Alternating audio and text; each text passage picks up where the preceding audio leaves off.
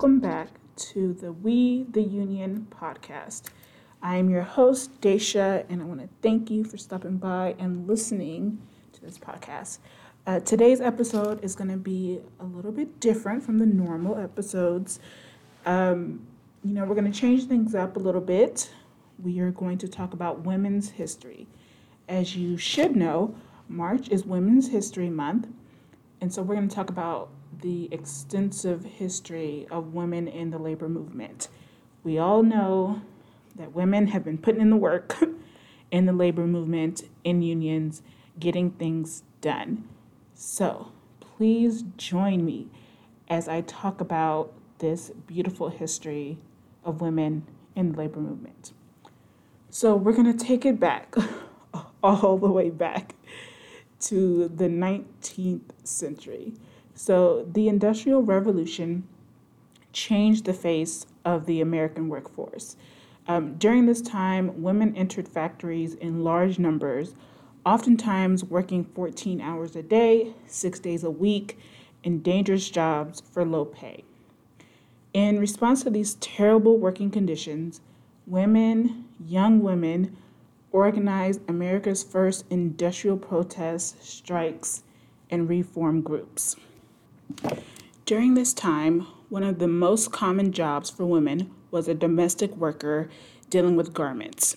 It was a difficult field to work in, and women in this field typically worked 12 to 14 hours a day for low pay in very hot buildings, which of course led to the origination of the term sweatshop. We all know that term, this is kind of where it originated. Working conditions were often unsafe you know, garment workers used boiling water, strong chemicals, hot irons, and it created this very, uh, let's say, difficult, to say the least, working environment. Um, so, way back in the day, in the 1800s, a young woman by the name of Kate Mullany worked as a laundress in New York. Um, at 19 years old, when her father died, she began working and had to work 12 to 14 hours a day for only $3 a week. So, fed up with the low wages and the working conditions, she led a successful six day strike in 1864 with over 300 other women to increase wages and improve working conditions. The strike led to a 25% increase in wages. And in February 1864, with her co workers, Esther Keegan and Sarah McQuillan, Mullany organized approximately 300 women into the first all women union in the country called the Collar Laundry Union.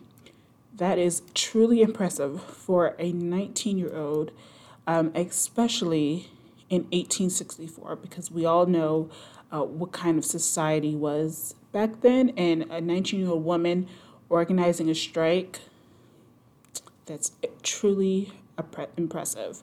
So, a few years later, uh, a woman by the name of Mary Harris, aka Mother Jones, uh, rose to prominence as a fearless organizer for the mine workers during the first two decades of the 20th century. In 1871, Mary began to travel across the country. She moved from town to town in support of workers' struggles. She became known as Mother Jones to millions of working men and women across the country for her efforts on behalf of the miners. Mother Jones was so effective, the mine workers sent her into the coal fields to sign up miners with the union. Nearly anywhere coal miners, textile workers, or steel workers were fighting to organize a union, Mother Jones was there. So not only were women leading the charge as far as uh, you know creating unions and organizing, they were supporting. They were a, a huge supporting force uh, to the men who worked in you know steel mines, coal mines, and Mother Jones was Mother Jones was one of those prominent women. In addition to miners, Mother Jones also was very concerned about child workers. During a silk strike in Philadelphia, 100,000 workers, including 16,000 children, left their jobs over a demand that their work week be cut from 60 to 55 hours. To attract attention to the cause of abolishing child labor, she led a children's march of 100 children from the textile mills of Philadelphia to New York City to show the New York millionaires their grievances. She led the children all the way to President Theodore Roosevelt's Long Island home. So she wasn't just working for the adults, she was also helping out the children, which is is obviously we know now today that it was an extremely uh, terrible thing for children to be working in these coal mines, uh, in these steel mines. So she she led the charge to to abolish child labor. So I'm sure a lot of people can appreciate that. So, in the earlier 20th century is when things really began to pick up for women in the labor movement.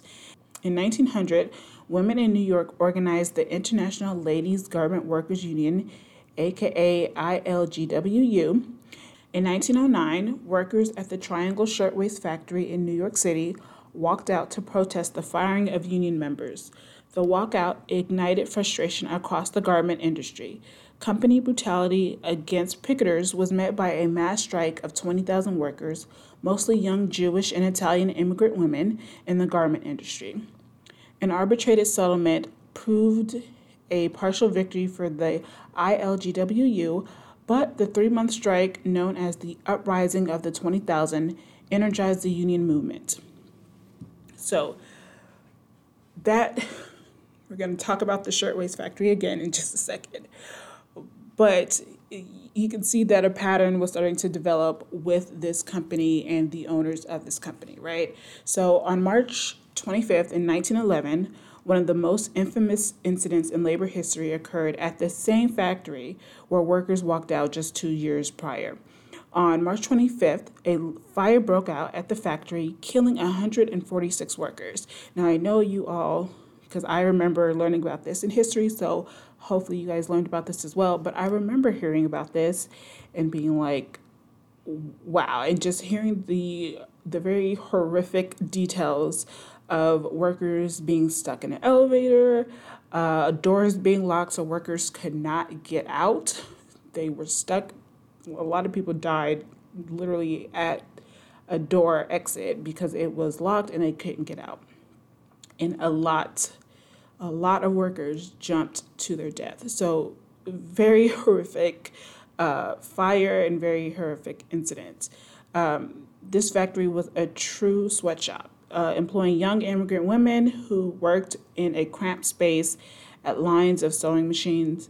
Nearly all the workers were teenage girls who worked 12 hours a day. Uh, the owners of this factory, Max Blanck and Isaac Harris, were notorious anti worker employers their employees were paid a mere $15 a week. And during the walkout in 1909, they hired police to imprison the striking women and paid off politicians to look the other way.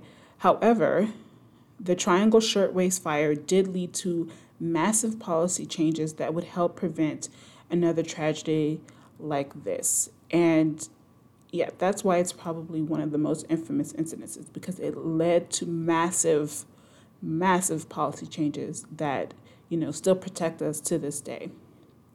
So the idea of women wage earners was changing as the percentage of married women in the workforce increased in the 1920s and then rose again by more than 25% in the 30s. Now, we all know what was happening during this time, especially in the 30s. There was the Great Depression, so work wasn't easy to come by in the first place, but it did not stop women from organizing and from leading labor movements. So during the 30s, we saw the emergence of Sue Ko Lee and Emma Tenayuca.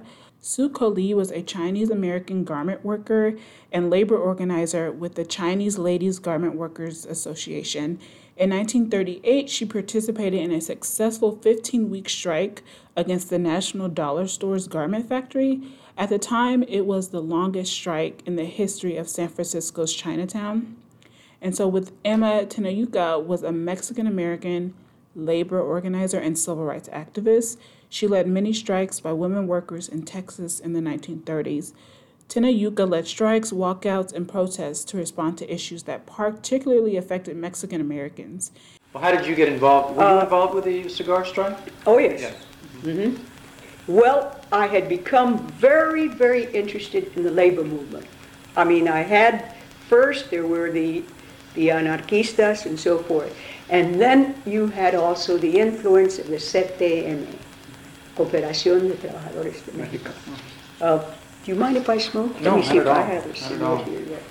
The salvation of all those who were hungry, and there were many, and what I saw here. Uh, it's only recently, only recently that I have been able to talk about some of the things that I saw here. I mean, as far as poverty, because it was just too difficult. So the cigar strikers were among the first. They were women. It's peculiar. It's the women, I mean, cops, women. It's the women who have led. And I, I just have a feeling, a very strong feeling, that if ever this world is, is civilized, it'll be more the work of women. I don't know how they're faring. I just read, uh, read a review of a book, you see, about fatigue and the woman who has made it up to a vice president or something like that, making more than her husband, and um, that uh, the fatigue, you see, is uh, Right. coming home, children, so forth, taking, I mean, The it's dual, the dual role. the dual role, it's difficult. Yeah. It's difficult. And I don't think that women will ever really be completely and totally free. In 1938, Tenayuca led a huge strike by pecan shellers in San Antonio. At the time, pecan companies could get away with paying desperate workers just pennies for the dirty, difficult work. And we honestly still see that problem today in the field, so we know. Um, this changed on January 31st, 1938, when hundreds of pecan shellers walked off their jobs at the Delicious Pecan Company in protest of management's plan to lower wages even further. How do you lower wages from pennies? I don't know. But of course, management will try to find a way. We know that. These workers, mostly women, elected Tenayuca as their leader. The strike grew to include 12,000 workers and lasted for three months. San Antonio's mayor sent the police out with tear gas and clubs to break up picket lines and arrest strikers, but they did not back down. Eventually, this three month strike ended in a compromise. So now we're going to jump forward just a little bit to the mid 1950s, and you guys will know the name I'm about to say. I'm sure you will. So, in the mid 1950s, we are introduced to one of the most prominent figures in the labor movement then and now. In 1955, Dolores Huerta launched her career in labor organizing by helping Fred Ross train organizers in Stockton, California.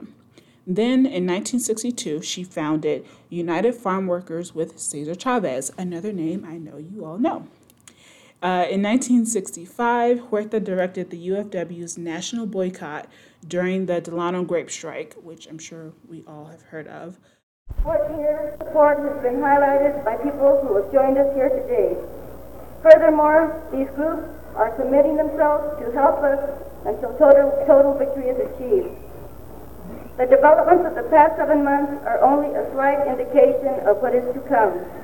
The workers are on the rise.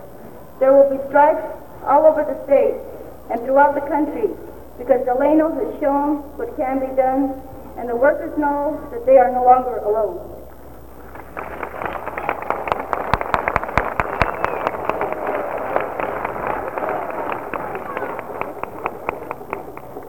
The agricultural workers are not going to remain static. The towns that have been reached by the pilgrimage will never be the same.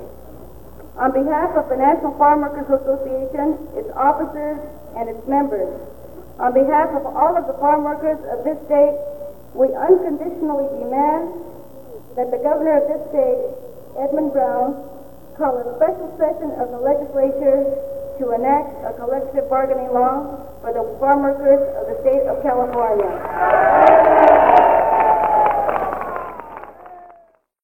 Uh, the boycott resulted in the entire California table grape industry signing a three-year collective bargaining agree- collective bargaining agreement with the United Farm Workers in 1970. Back then, and even to this day, uh, Huerta has supported many labor-friendly legislation and continues to support farm workers and labor unions across the country. Now, this next woman that I'm going to mention, I did a post on her not too long ago on social media. um, Addie Wyatt. She is one of the country's foremost labor union leaders, women's rights activists, and civil rights activists. And we know that civil rights and labor rights overlap a lot, if not entirely.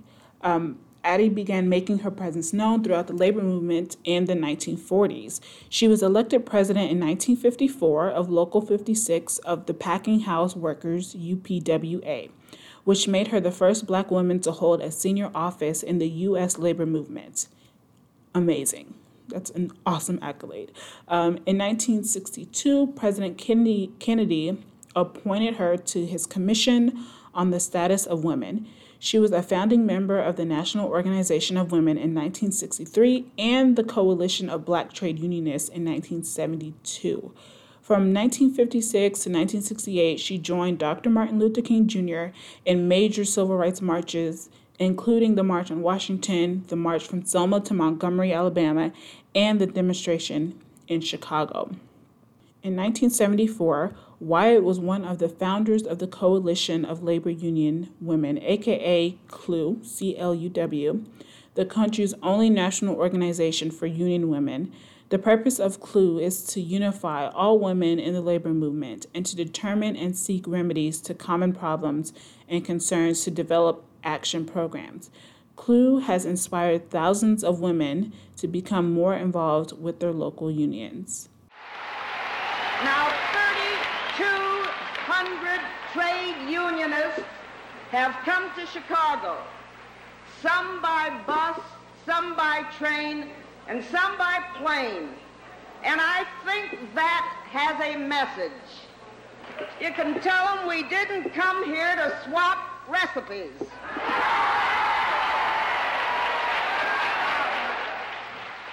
They did come to create a new organization, an organization recognizing union working women.